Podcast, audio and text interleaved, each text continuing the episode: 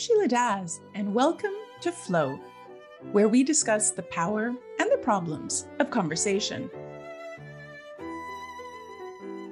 Anne Marie Lafortune joins me to talk about authentic conversations in a second language. Maybe this is something, being summertime, that makes me think of travel. This year, the numbers are up on international travel, and we see how ardently people are wanting to explore and connect, even in the face of flight delays and lost luggage. And there's no doubt that learning a language helps us explore distant lands and cultures. My own trip a few years back to South Africa, a country of 11 official languages, had me reading the local writers, and among them, this gem from Trevor Noah. Nelson Mandela once said, quote, if you talk to a man in a language he understands, that goes to his head. If you talk to him in his language, that goes to his heart. He was so right. When you make the effort to speak someone else's language, even if it's just basic phrases here and there, you're saying to them, I understand that you have a culture and identity that exists beyond me. I see you as a human being. Anne Marie will explain how, no matter if we're old or young, introvert or extrovert, we can all get closer to that heartfelt connection through conversation in a second language, even while at home. But if practice is key, it is not always easy to find conversation partners. And it can be downright intimidating when trying to find your words in another language. Having taught English as a second language, or ESL, in Korea, France, and Australia, now as a professor at Gaspé Peninsula and the Islands College in Quebec, or Cégep de la Gaspésie des Îles, Anne-Marie has created a new possibility of conversation exchange for learners through the platform www.worldchat.live. With this platform, as students connect to non native speakers from the four corners of the globe, she reflects on the benefits of these exchanges going far beyond grammar that open up the empathic world of knowing other peoples and ultimately becoming a better person. Anne Marie has received the 2018 award from the Canadian Association for Teacher Education and is working on the impact of distance education and community of inquiry. I first came to hear about her projects in the cafeteria lineup from a mutual colleague, and I'm very grateful for what I've learned since. I invited her to come on the show as soon as we met, with my own hope that her words may reawaken, as Mandela says, speaking to the heart through each other's languages.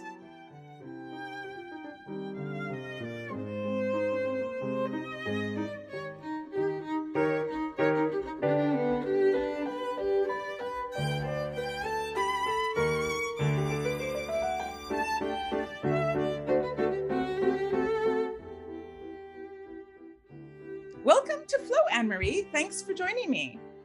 Thanks for having me.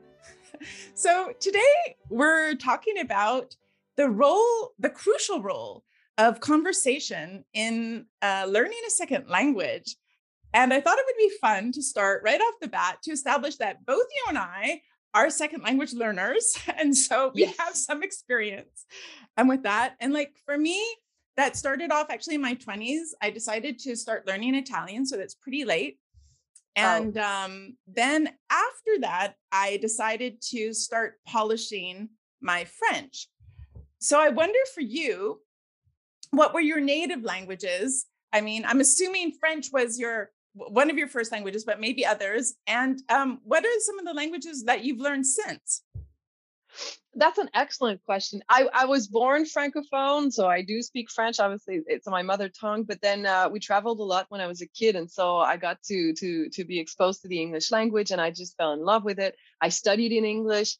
Uh, and when I was in CEGEP, I actually decided to study in languages. So I, I studied Spanish, I studied German, uh, and Latin actually. And in university, I studied uh, Chinese. And then on top of that, you know, I lived in Korea, so I've learned some Korean. Uh, I've traveled to other places where I learned the language, like uh, Italian and so forth. But those are more languages that you forget if you don't really use them.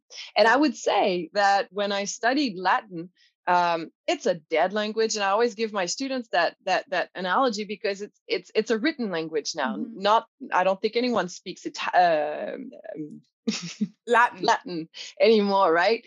Well, so maybe, we were maybe reading the vatican i don't know. Right right. But you know in terms of our students and traveling um it's something that you read right? And i remember we were we were studying like uh, Carl Orff's carmina burana and and those types of, of text and then translating them and that was it. That that was the end of it. Mm-hmm. uh, but in my language courses you know german italian chinese spanish we had to speak it right? And so i'm i'm all in about conversation sheila. Yeah and like it makes me think exactly that like there's there there is a difference. I mean there are all different kinds of levels um, in learning a language there is the written yes. and and and reading um, and and then listening and speaking but there's something i guess exciting and alive to compare to latin about a conversation in a, in a foreign language and so with that maybe again we could go back to some of your experiences you've been like all over the place and had all of these very interesting um, I, I would say opportunities to speak different languages but what's the most extraordinary like thing um, you did to actually have a conversation in another language? Like, how far did you go to like have maybe um, sustained conversations or an authentic conversation in a in a foreign language? Well, I mean, it had to be outside the classroom because I was always with Francophone students. And so, I mean, it was not very natural for us to speak uh, German or, or, or, or, Spanish with each other. And so, whenever we would be stuck, we would we, we would switch to French because that's the language we spoke. So, I had to you know put myself in situations where i was uh, like when i learned chinese where i ended up going to china and and i mean i was a beginner i didn't i didn't speak chinese that well but very quickly I was able to pick it up. Um, and it's a very complex language, and don't ask me to to speak Chinese today, but but in the moment, yeah, it was really immersing myself in in that culture to be able to uh, learn it. But also, you know, like when I was learning German, my my mother was just reminding of that the other day. I had like tapes back in the days. We had cassettes, you know, and then I was vacuuming around the house and I, I was listening to my German tapes and repeating the words and the sentences and but I had a desire to learn languages. Like I'm, I'm a very, um, I, I love speaking with people. I find it such a, a, it's a pass key to connect with a lot of people and find out about their culture. So that was a big, big, big motivational factor for me. Yeah. But it, it makes me think like, yeah, um, you know, you you made like extensive travels like to China and elsewhere to to create those opportunities or like the old school thing i love it of like listening to tapes so like getting your ear uh, habituated to certain yes. Kinds of speaking and just getting that practice in.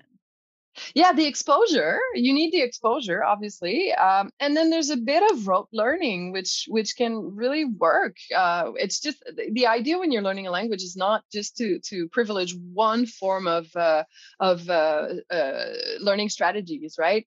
And and then you have to take into consideration the learner type. You were talking about reading and listening and how that's i mean it's not uh, English and, and a lot of languages are dynamic languages. So we want to speak them, you know, like that's part of it. But for some more introverted learners or, you know, people who need to take the time to process information before they're able to communicate it, learning by reading and by listening is, is an, a very important first step.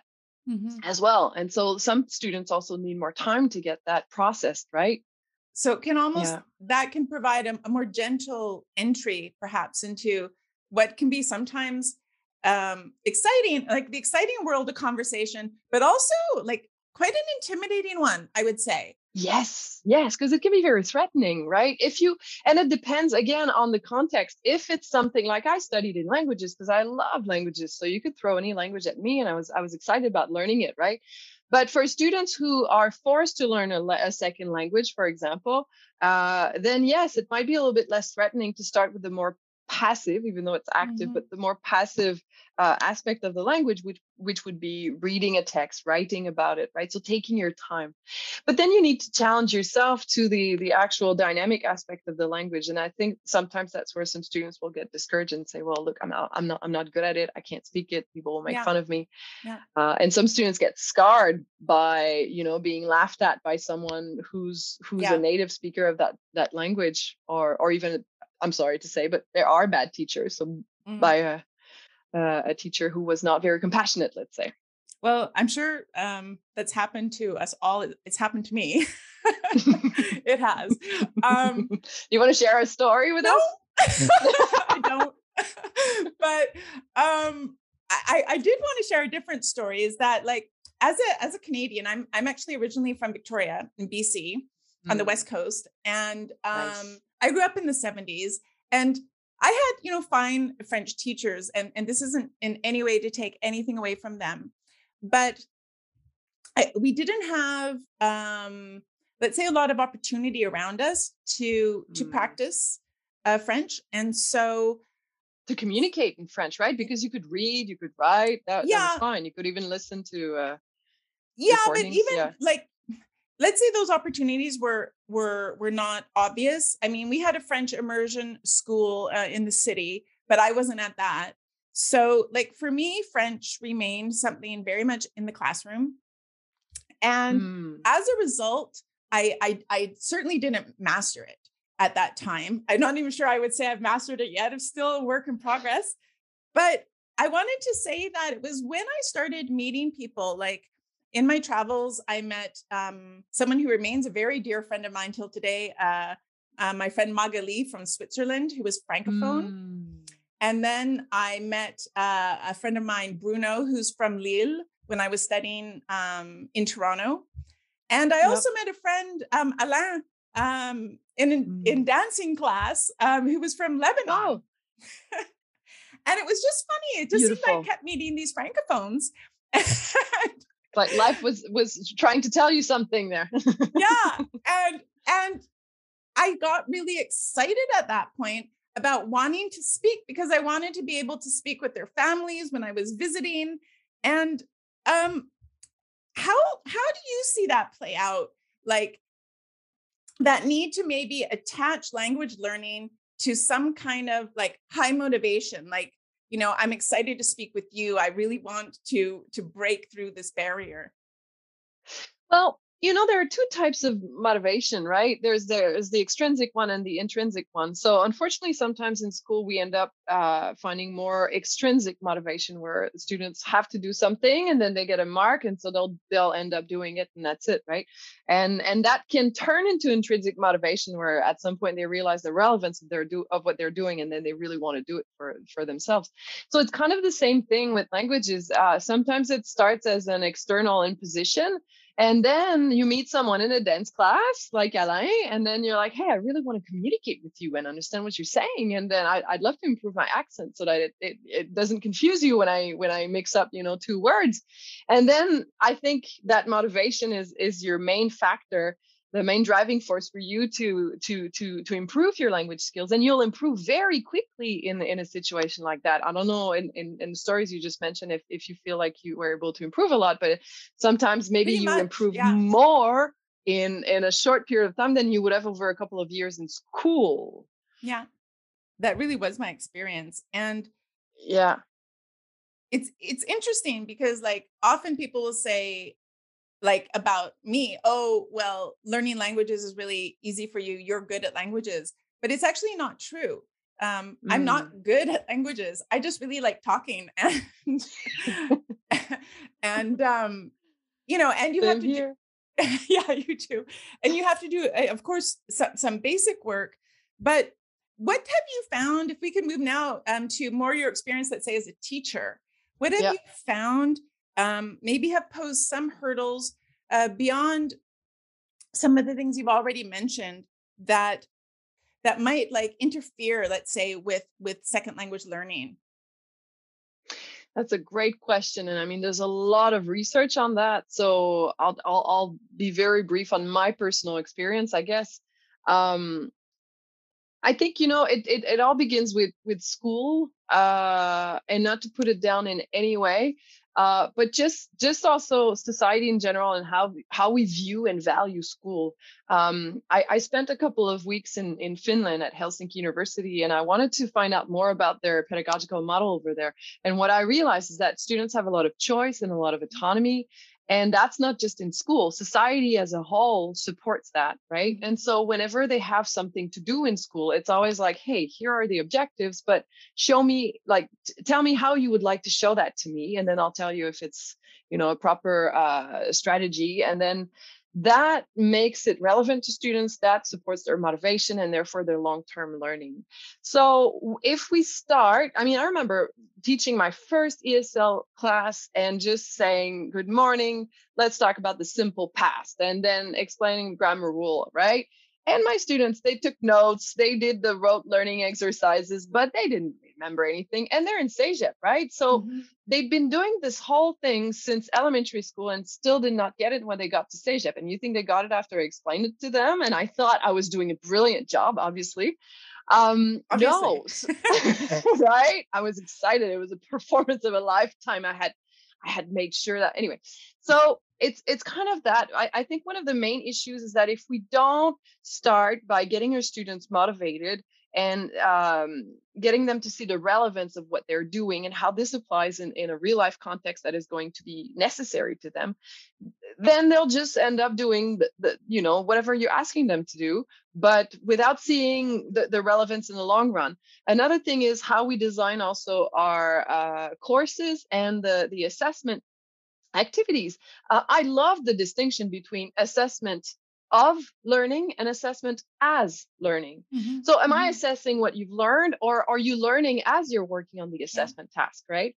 And so, if we're and and for you know listeners who are familiar with Bloom's taxonomy, uh, if we look at the different cognitive levels, if I just ask my students in the language course to fill in the blanks with vocab and you know like proper verb uh, uh, conjugation and so forth I, that's like the very basic cognitive level you remember it but are you able to use it in an authentic context not necessarily so in the learning activities that we design the assessment tasks that we design uh, it's also important that we we we scaffold in a way that leads to uh, in this case, I would say authentic conversation. Mm-hmm. But we also have to to light that spark of motivation and get your students to tell you, like, not you're here because you have to but like what's the relevance of what we're doing and and how are you going to use it in the future and when you're talking about uh, relevance i wonder is is there something about that like just that this is this is a, a beautiful language or culture like like beyond let's say something that you might use like i think very often mm-hmm. yes languages are a tool to get things done. Very often with English, people associate that with being useful for business and, and stuff. Yes, same with the Chinese language, right? Yeah. yeah, you can make big deals and big bucks. Yes. But but is there a way also to say, hey, um, this is going to be really um, I don't know if relevance the right word as much as maybe enriching. Yes, and and I guess yeah, maybe thanks for that distinction. I'd say relevant to you because you mm. want to, right? Because it makes sense to you. So it could be a, a very utilitarian view of it. So I'm going to get something out of it for like a business deal, or just yes, like I, I think uh, a lot of Americans, for example, let's be stereotypical, they want to learn the French language because they think it's a beautiful, sexy, romantic culture, and and and so that's okay too. So yeah, the relevance of it is is it can be also the um, for just something for you that you want to do because it's great. Yes, I mm-hmm. agree. Great. um, uh, maybe if we could then segue into another aspect of of language learning. Um, I, I just want to like throw that out there, and that's yeah. the question of age. Um, because I know mm. um, I, I, I started uh, learning, like I said, Italian a bit late, and I know yeah. uh, here uh, we're both in Quebec, and I know there are sometimes yes. immigrants coming into Quebec who, as as all over Canada actually, yeah. who sometimes um, don't have um, a lot of education in their own languages, and they're coming in at a later age. And I wonder uh, how do you think that that hurdle can be can be like brought down a bit, made easier? So you mean how to help them learn English? Yeah, like French? older older learners. Mm. hmm Well, I think again, I'll go back to the motivation factor and the, uh, the, the the the need. You know, like if you do it because you want to, and if you see the relevance of it, that's that's your first step. It's so important. But uh, there's no age to learn a language, and I think that uh, we have amazing communities here that um, quite often will have like mentors and tutoring groups and peer groups and so forth and they even take them shopping and they take them to different places so they, they can get to, to to to to see in real life how to use the language and support them and help them. Um, but i think it's like anything you know like learning a language is basically like um, doing sports you have to practice mm-hmm. you have to to to to be exposed to it and practice and make mistakes and then learn from those mistakes and get better and so i think that at any age it's very important to do that another important factor i think is um, i was just uh, I attended a conference not too long ago at UQAM, and and and the keynote speaker was talking about uh, plurilingualism mm-hmm. and how important it is to not learn everything in silos, and rather. So, for instance, if I if I'm teaching an English as a second language course, I'm francophone, my students are francophone, and I never allow them to use the French language in class, mm-hmm. except when I want to clarify guidelines or scold them, right? So that, mm-hmm. that's a typical model. So then we associate the English language with something that they have to do and and then french with something being bad right hmm. as opposed and then i might be let's say teaching in montreal where i have students who are also from saudi arabia from mm-hmm. other countries and so they speak a different language but i never allow them to speak that language in class so the, the message i'm sending is that one is right in a specific context and one is wrong whereas the the plurilingual approach to it would be hey like how do you say that in your language? And oh it sounds a little bit like what i uh, what we say in our language. How interesting. And so your brain is just going to fire up all those neurons and connections instead of feeling like it, there's a danger zone if i get out of that language that i'm i just love that because it's also so validating of people's experiences yes, and their background of who they are. Yeah. yes of who you are. Your language is such a big part of your of, of, of your identity yeah. And that's also one of the issues that that that we notice in countries where there are two official languages or more. Like I was speaking with someone in India and he was telling me how they've got a lot yeah, of I think there's something like over well. hundred thousand languages in India. It's unbelievable how many dialects they have and languages and right. And so the idea, yeah, it's more like uh, instead of of seeing a language as a source of division, uh, or or or seeing you know a hierarchy in that in those languages more just seeing it as as bridges you know like i want to mm-hmm. connect with you hey here let's build that bridge and then you also speak another language let's let's build that bridge and so cognitively you win a lot more when you're able to uh, you don't have to master every language but just be open to to the mm-hmm. different languages and then seeing how it it relates to uh, to another language yeah and that's neat too because i i think that also opens you up to uh, you already I, I, think we're hinting at that the idea of different cultures. So if you're mm-hmm. if you're in a in a classroom with with people from different areas um it's not just that you you can hear or exchange if uh, you know how they might express things differently but also learn um what those different expressions might indicate about their cultures so yes it kind of becomes a kind of i don't know a wider exchange it is, and, and even you see it with this eh, with the same language. Like I remember when I was living in France, there are expressions I was using that are from Quebec, and uh, that they were completely confused by, or even for yeah, the same thing. That's very typical, I think. Yeah. yes, even Americans and and and, and the British, right? And so I would say, écouter la télévision. So like listen to TV. And they said, oh, you listen to it in, in Quebec. Well, we watch it in France, right? On regarde la télévision. And so I thought that was also a very interesting distinction that that might be cultural uh, because maybe we're more auditive or I, I don't even know. And I'm, I'm not going to overgeneralize about, you know, each culture. But so I think even within the same language, uh, regionally, you'll find different colors and that's beautiful as well. That's so true. opening your mind to that that's really yeah. true. That's really neat. Yeah. So I wanted to move uh, to maybe an obvious question, might be obvious to a lot of people, um, not just you. And uh, I don't think we've fully kind of gotten into that, but we are talking about conversation in uh, the sort of a second language learning context. And why yeah. is that? No matter who you are, like extrinsic or uh, intrinsic learner, why is still conversation such a vital um, part of of learning a language? because it's dynamic and human beings are not silent people you know? So so the first thing we do when we meet someone is is to speak to them right? It's it's how we communicate it's how we connect I have a two year old. Uh, he can speak very well, but uh, it's not the first thing he does. He, he's going to look at the room and you know scan the room, and then when he's ready, he's going to to speak. But still, you know, like it's his way of communicating. It's the first thing that we do as human beings. It's it's it's to speak, but it requires you to think on your feet right? Mm-hmm. and so when it's your mother tongue it's easy because you know the ideas come to your mind and then they flow through your mouth.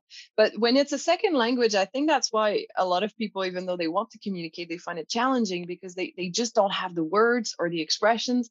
And there's like a disconnect between here's what i'm thinking in my mother tongue and what i'm trying to express in that second third whatever foreign language it is to me. And so I, again we want to communicate we want to express a message. That's that's what you know that's what even animals will do. They mm-hmm. communicate in in any way that they can. So it is a crucial part of it. And i'm not going to go and you know I, I, always have to tell my students that remind them that you know like when you you're talking with someone on the street you don't write them an, a message on a notepad and then say yeah. here read this and then write your answer. No. Not usually not usually. Um so and there's something very subtle about the, the communication that uh you know when you're speaking uh the, the, the tone of the voice uh, you know like you can feel the warmth of the person.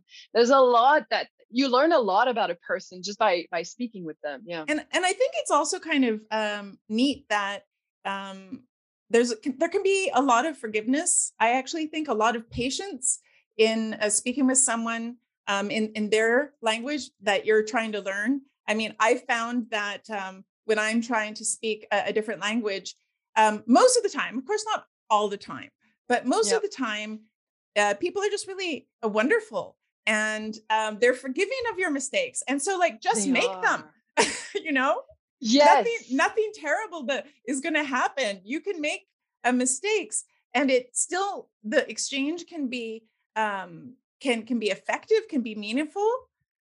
Yeah definitely and and it, it shows that you're human and and i think we also need to have a, a very um, uh, we need to have a, a sense of humor when we're learning something new and and again i'll go back to the way that we learn in school. Sometimes it's drilled in a way that it, you got to aim for perfection and if you don't get it then then you you don't feel so good about your sense of self-efficacy and and so then when you're speaking a second language uh, you want to be as fluent as you would be in your mother tongue and if you make mistakes then you think the person is going to make fun of you. So so yeah. But yeah, just feeling having a bit of uh, having a sense of humor and feeling okay with making mistakes. Um, and not everybody is good in terms of like pedagogy, right? Like if if you if you were to learn Italian and you spoke with someone who's Italian and then you said something uh, of a sexual nature by mistake, you know, and the person laughs, but they don't explain it to you, and uh, mm then obviously you feel like an idiot right? But if they explain it to you and then they show the distinction and so forth then then you realize you know oh okay that's the mistake i made and i, I you know like you'll remember that a lot more. Well you do remember it that's for sure.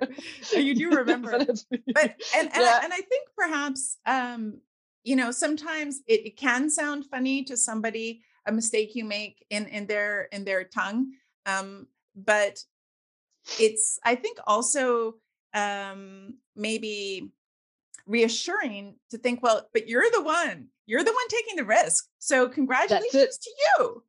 Yeah, exactly. You know, and we have to pat ourselves on the shoulder a lot more for trying, celebrating small victories. Uh, yes, because I do find language learning. I mean, there is that challenge, and I I want to move in. I want to move into um, a, a kind of a uh, wonderful new direction. I think that uh, you brought to my attention, how we can maybe avoid the judgment of that language learning, but mm. still be in mm. a safe space.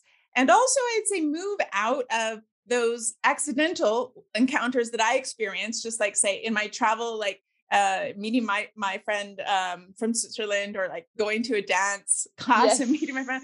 Totally accidental, wonderful experiences for me.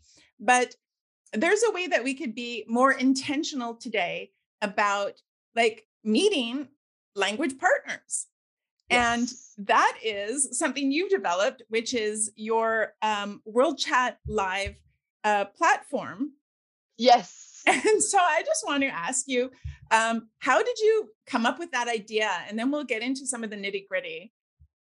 Well, thanks. It actually goes back to what we were saying, you know, like having access to authentic uh, conversation practice, and uh, and I mean, it, it when I was teaching in, in South Korea, it was very homogeneous, and so they were hiring uh, Anglophones to to get access to that that that accent and and and and fluency and so forth. Uh, when I was teaching in France, it was all homogeneous as well. Then when I was teaching in Australia, it was a a mosaic of people from uh, you know Colombia, China, Indonesia, Saudi Arabia, and and that was just so marvelous because they would speak in English as a second language, but they would learn about each other's culture. They would improve their communication skills so quickly because you know they they get immediate feedback, right? If the other person doesn't understand what you're saying, you have to say it differently. You mm-hmm. have to mm-hmm. use another word, uh, adapt your flow, pronunciation. So I sort of wanted that for my students because I remember a very specific moment standing at the back of the class at the back of the class. That that was back in the days. Mm-hmm. and they're all doing a listening comprehension. They all have the same, you know, uh, recording. Uh, they all ha- have the same questions. They don't care about the topic. They have not selected the topic. I'm going to be marking like 100 copies of the same answers, right or wrong. And I just, I could feel my body tense up hmm. and and just like mentally apolog- apologizing to my students for doing that to them because it just didn't work and i knew it and they knew it and we kept doing it just out of politeness they wouldn't say anything and then i would keep repeating the pattern the way that i had learned right mm-hmm. and i mm-hmm. remember thinking you know like i'm so sorry i'm going to find a better way right and so i thought okay let's create a virtual space for that to happen and so that's that's how it came about with the help of an ecq grant which i have to say i'm i'm beyond grateful for it's been so helpful no that's really wonderful but it's, oh, it's yeah. totally cool that you started this like pre-pandemic. Like I understand that you started this back in 2018. Yes, yes, that was the those were the like the first hiccups of the of the project when I saw on mm, I forget what website it was, but it was it was somebody looking for an English tutor for 30 students in Vietnam. And then I was thinking, well, I'll, I'll do one better. I'll, I'll get you 30 students who are learning ESL. And then, I mean, it's not an anglophone teaching the vietnamese students english but it's it's actually better because they have to struggle and make the, the, you know get their point across.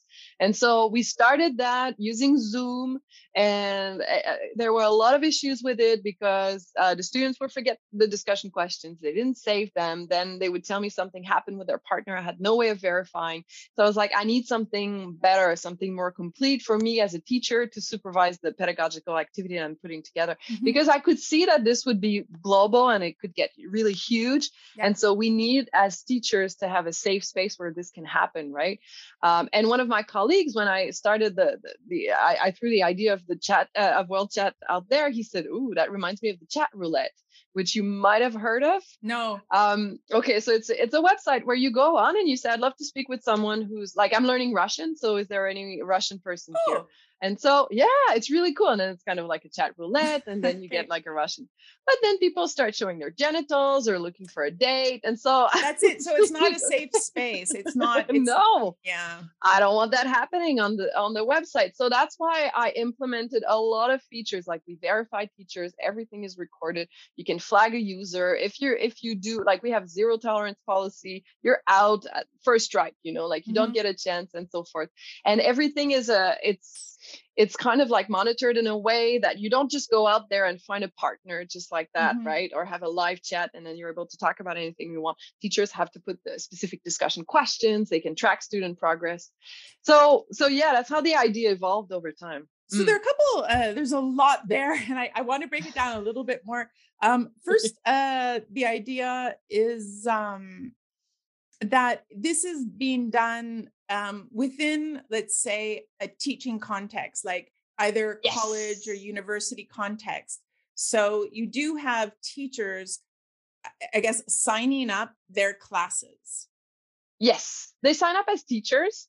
I have to meet all of them individually. And so the beginning of the semester is usually a marathon. Like I remember in um, August, I had two weeks of meetings from like 8 a.m. till 10 p.m. at night because of time difference. And it was just like Algeria, Croatia, Poland, Russia, Vietnam, blah, blah, blah. Um, but I meet them all, and and I'm so like originally when I started this, it was it was it was to develop a global network, and and I was trying to recruit teachers, and and now they come to me, and and I'm just so touched to see how many teachers want to develop authentic speaking activities for their students, mm-hmm. and they want to connect them to the world, and they do it out of like it will take them extra time to put together learning activities, but they they love it because they love their students and they want them to succeed. I think that's something like um, you know when I've taught language um, I think yeah. it's a particular kind of teaching experience because maybe there is so much risk involved and there's so much exchange in in practicing the language that you really get to know your students really well. Yeah. And I think that that like deep affection for your students yes. is so motivating as a teacher. So I, I'm sure a lot of language teachers can can relate to what you're you're saying. Yeah, because they care. And it's kind of like watching a child adult, you know, like they know a lot about everything, but they're still like novice when it comes to that language acquisition. So they're like a child. They need guidance, they need yeah. help, they need compassion, they need love, right? Yeah. I am sorry, and it's a vulnerable, it's it a vulnerable is. place to be yeah when you communicate which is not necessarily the same when you're you're learning learning about engineering or nursing because you know you're starting from scratch and then you can you know learn the techniques and so forth but the language is so like you're out there and you have to find the right word and the right uh, yeah. Uh, you can't you can't really control the the context you know you're speaking with someone whoops That's they start it. talking about politics ooh i haven't learned any vocab related to that so it's a very vulnerable place to be That's in it. yeah so I think that's one of the cool things that I've learned about your your platform World Chat Live. It does a couple of really cool things. One, it creates the safe space that you've already mentioned.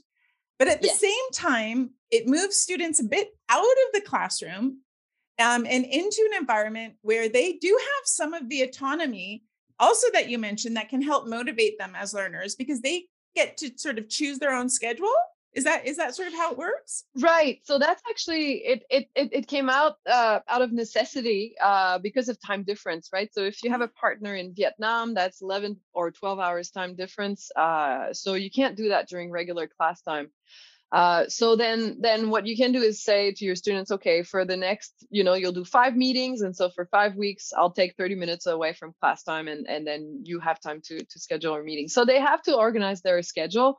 Uh, some of them do it early in the morning, late at night. I've had students who had to get up at like 5 a.m. and they they've never done that, and some that's actually neat. enjoyed it. Yeah, yeah, it's part of the experience because it's not. That's the thing with World Chat. It's not just about the second language experience um, beyond that there's the intercultural experience beyond that there's like the, just the, the personal experience of managing your time showing up to your meeting having proper you know neg- etiquette and etiquette when speaking with someone being yeah. being a nice human being you know showing up on time and yeah. and organizational skills aspect of that too and so we have in the next version like videos etiquette videos and so forth to to to, to you know expose them to what it's like to be a nice person and what how would you feel if that happened to you and uh and so then that's, on that's, top of that's another way of sort of scaffolding um an entry yeah. into this this like video conversation space uh, to remind people of what you know we probably all know intuitively but like yeah um basic etiquette like you say netiquette that's yes. really good yeah what it means to be a human being who communicates with someone else. It's not just about communication. And a lot of teachers uh, when they use world chat they're like okay so that's one project. You have five conversations to do uh, and then report on that. See you later.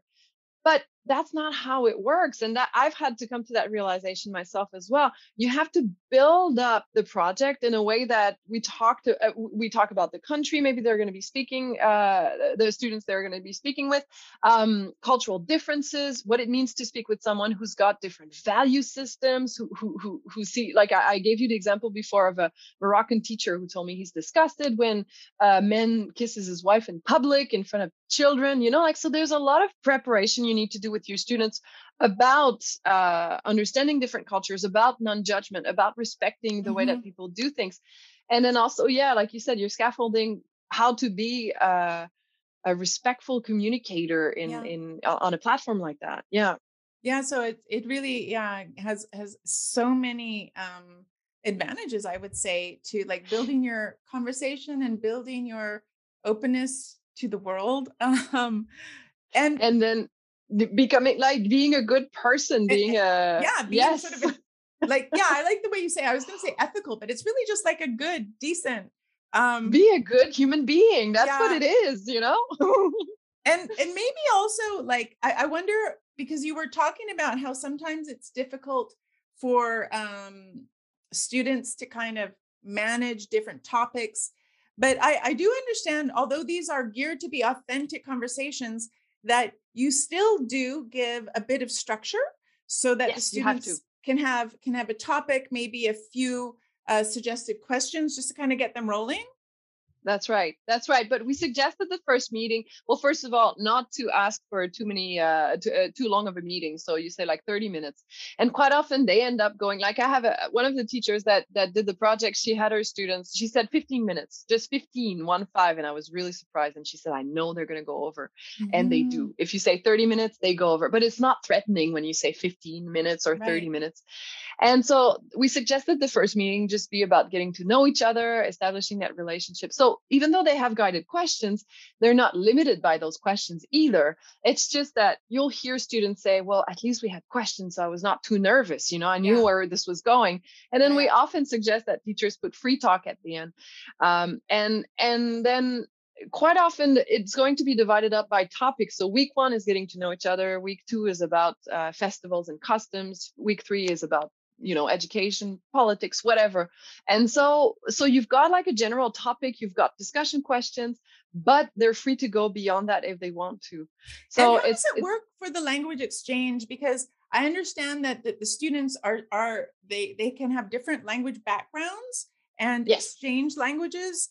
Um so how is that organized well, originally the platform was for ESL, so you'd have second language learners of English or foreign uh, English as a foreign language connected together. So you have like our French Canadian students with Russian students, and they they speak English with one another, right? But the platform basically evolved naturally and organically into any type of authentic conversation that we can have, right? So the idea is that whatever we're learning in school, quite often it's done in in silos, in mm-hmm. isolation. So there's like geography history politics or whatever it is right? Um, and uh, and so what if we were able to combine all this together right? So something interdisciplinary. And for us to to get uh, to support deep learning uh, i was talking about the cognitive levels before right? At the bottom it's like just remember. But if i have them uh, analyze and choose what what words to use in an authentic conversation i'm i'm, I'm asking higher cognitive skills. So then they'll remember a lot more. So then you can have students who are francophone speaking with Italian students and they speak in English, teach each other a little bit of Italian, a little bit of French while discussing, you know, uh, geography, history, politics, and so forth. Um, and yeah. I like, yeah, how you're breaking down silos just to make it sort of a general um, and exciting uh, learning exchange, actually. yeah, it's um, very open. It's very uh, complete. I want to then move to like the reactions of some of the students and um, I'm sure you have so many um, different stories to tell. well, I gotta say though, I think that it's important, like I mentioned before, to um, to set up the project properly uh, because if you don't, then it create it can create a lot of anxiety in students, right? Okay. And I remember one student saying, like, I, I've never had a teacher parachute me on a video chat with a stranger across the world and ask me to talk to them. You know, like it's it's it can be very scary. Like, what what's that all true. about? It's true. Um, yes, and so you you kind of have to ease them into it a little bit, right? Um, but yeah, so a lot of feedback that we're getting is when I mean, it's like that in life in general. You're not going to click with everybody, though, right? Yep. So on the platform, you can match students manually or have the random feature that where the system manually uh, randomly matches them. And I have some teachers who spend hours, you know, trying to make the perfect match between mm. students based on their interest. Like we have space where you can write if your students are introverts, extroverts, what they love, mm. uh, mm. so forth, right? But even so, it doesn't mean it's going to be a match made in heaven and they yeah. might not click. So it's something to keep in mind because uh, sometimes it just doesn't click. But when it clicks, oh my gosh, you know, like recently there was a teacher, she said one of her students went on for three hours with their partner. Um, they want to visit quite often, they want to visit each other one day. Um, they also keep in touch on, on social media after the project. They learn, like, we've got students showing like bamboo sticks in the in front of the camera and bringing food and you know like they, they just want to show each other what what their reality is we get a lot of funny anecdotes also about cultural misunderstandings and oh, they yeah. laugh about it and they you know um, I have a, a, colleague who had my students from a previous semester. And uh, so the typical question at the beginning of the semester, you know, where would you like to travel one day? And they all said, I want to go to Vietnam. And he was like, what's, what's in Vietnam? You know, like what's going and they all they had all done the World Chat project with Vietnamese students, so they all wanted to go and meet their partner. So they day. all like knew a lot more about the culture, and they had these personal connections. That's it, exactly. That's so wonderful. Oh, it's beautiful. Even it like is. one teacher was telling me that um, of all her students in class, one of them, she kept on saying how great her uh, partner, I think it was in Italy, was.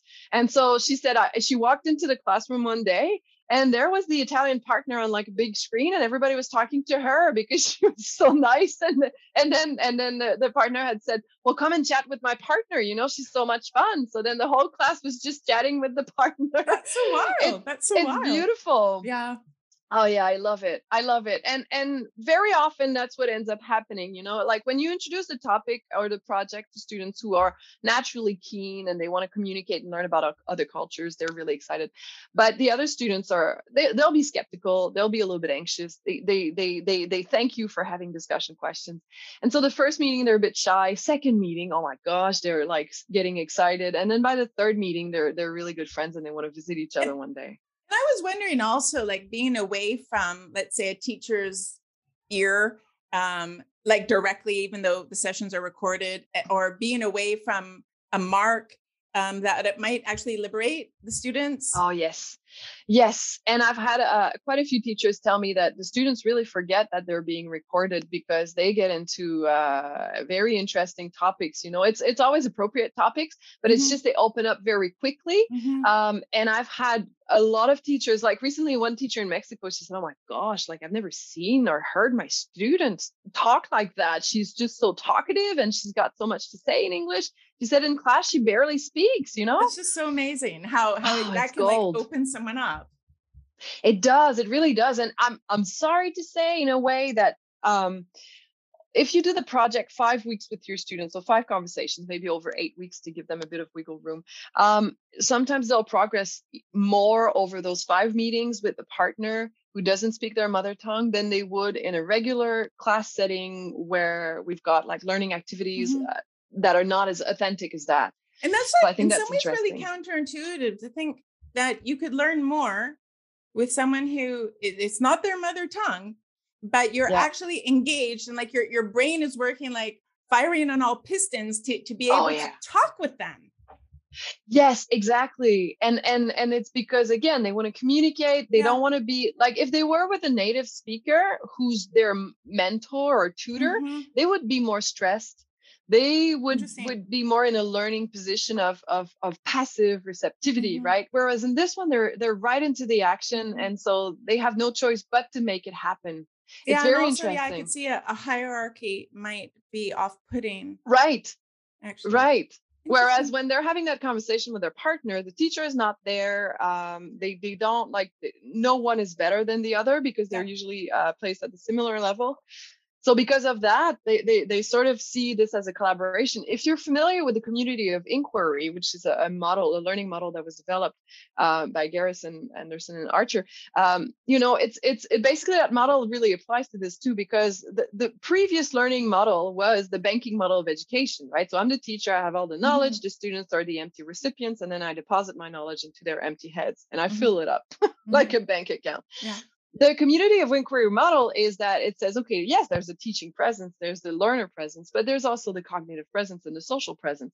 And so in a way it shifts the, the the the weight off the teacher's shoulders because the teaching presence is not just the teacher my classmates also teach me something mm-hmm, and I mm-hmm, can mm-hmm. teach them something, right? Mm-hmm. And so that's what ends up happening on World Chat. Even though my my Chinese partner does not speak French and their English is not better than mine, maybe they know a bit more words that I don't know and vice versa. And so we put the pieces of the puzzle together. So that's yeah. very interesting and pedagogical without the teacher being there. But the teacher was there a lot of times uh, we don't realize that the teacher has been there before to design the learning activities right to set mm-hmm. everything up to think of the discussion questions to do to do the marking and so forth yeah, yeah. the teacher so is like there kind of as, as, a let's say structuring presence but not totally um, directly um, part of that conversation absolutely yes um, I wanted to talk about also some uh, other aspect that you and I uh, talked about before because um, you might remember that I, I, first met you through a colleague. Um, yes. Because I was trying to establish for my own students um, who I was teaching uh, English to in Haiti some yes. kind of uh, authentic learning experience in English for them because in Haiti, um, well, they speak Creole and they speak French. There isn't a lot of opportunity uh, to, to speak English.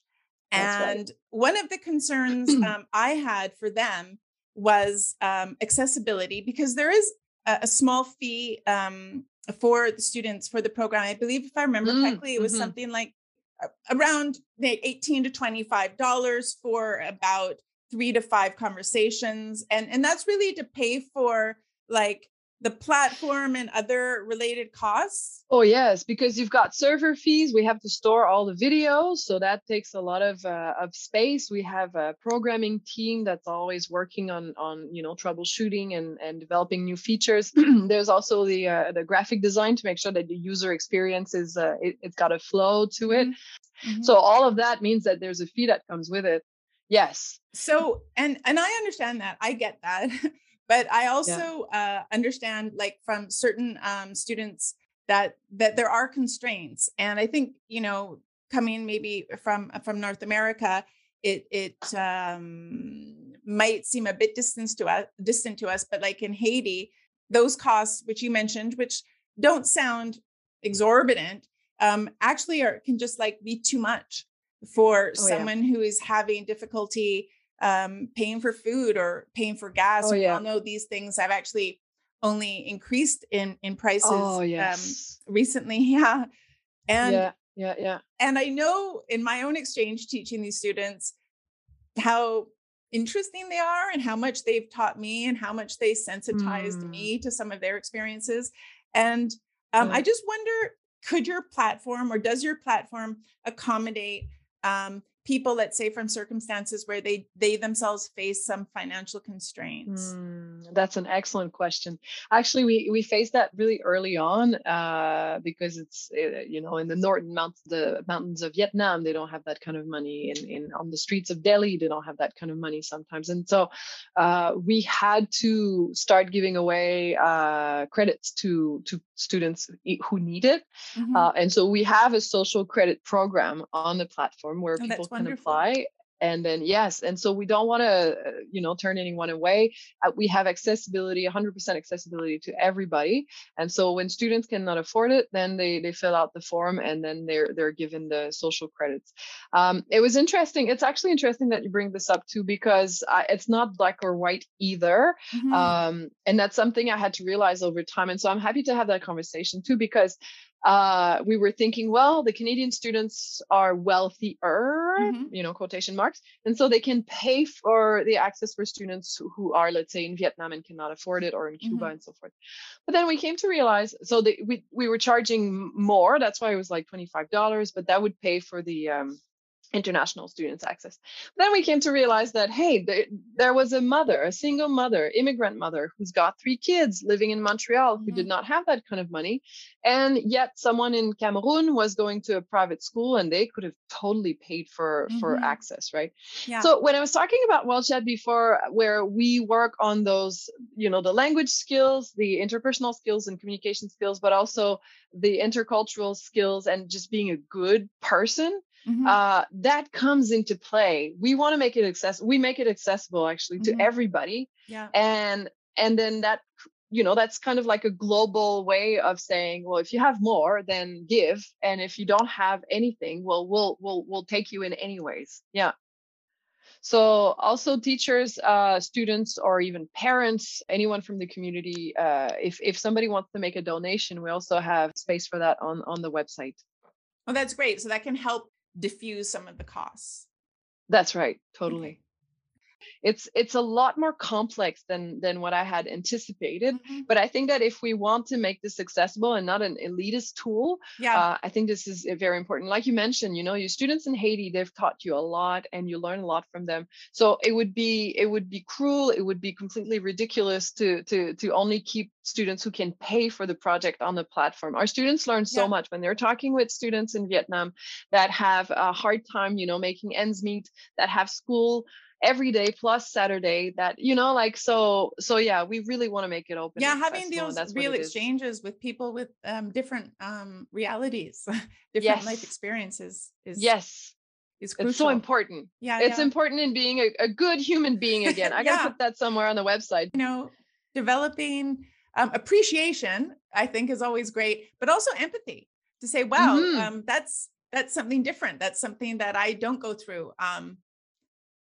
that's right. And that's something that, like, again, when I was saying the teacher designs the learning experience in the questions that you ask your students afterwards, because uh, in the next version of the platform, which is going to be released, released in August, we have so many new features. And one of them is mm. a pop up at the end of a conversation where the, the teacher has, has already uh, established questions. So they're not the discussion questions, they're the reflection questions. Okay. So students have to self rate themselves. And then after that, they have a reflection question.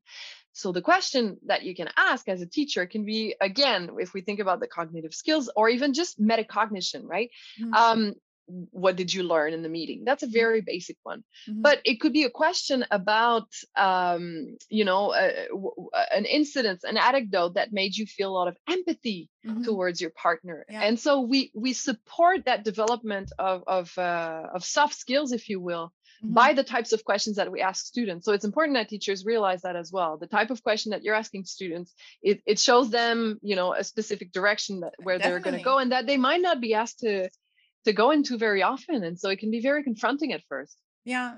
Yeah. I, I think, mm-hmm. yeah, as teachers, when you're developing conversation topics or follow-up questions, uh, you are orienting a certain yes. kind of reflection and um, that yes. can be one that's more understanding or less and so yeah if you can do that with your model i think that's fantastic totally totally yes I, I'd like to end, Anne Marie. Uh, uh, this has been a, a, lovely conversation, but we have to end. and so, yes, it's fun chatting with you, Sheila. I, I, but I would like to ask about like what would what would this like look like maybe in five years uh, for you? Yeah.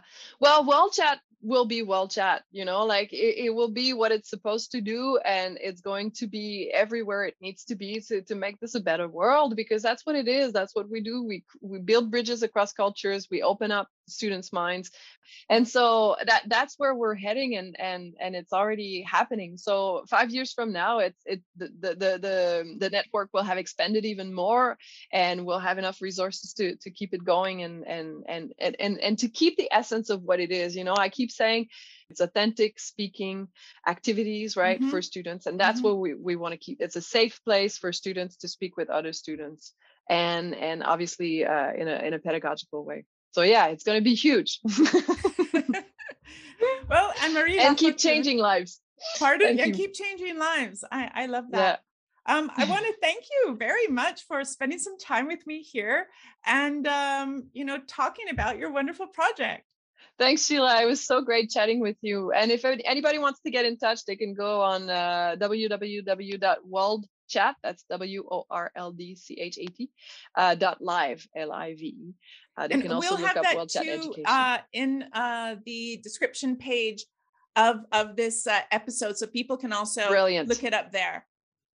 All right, cool. Thanks for everything, Sheila. It was great you chatting too, with you. Bye then.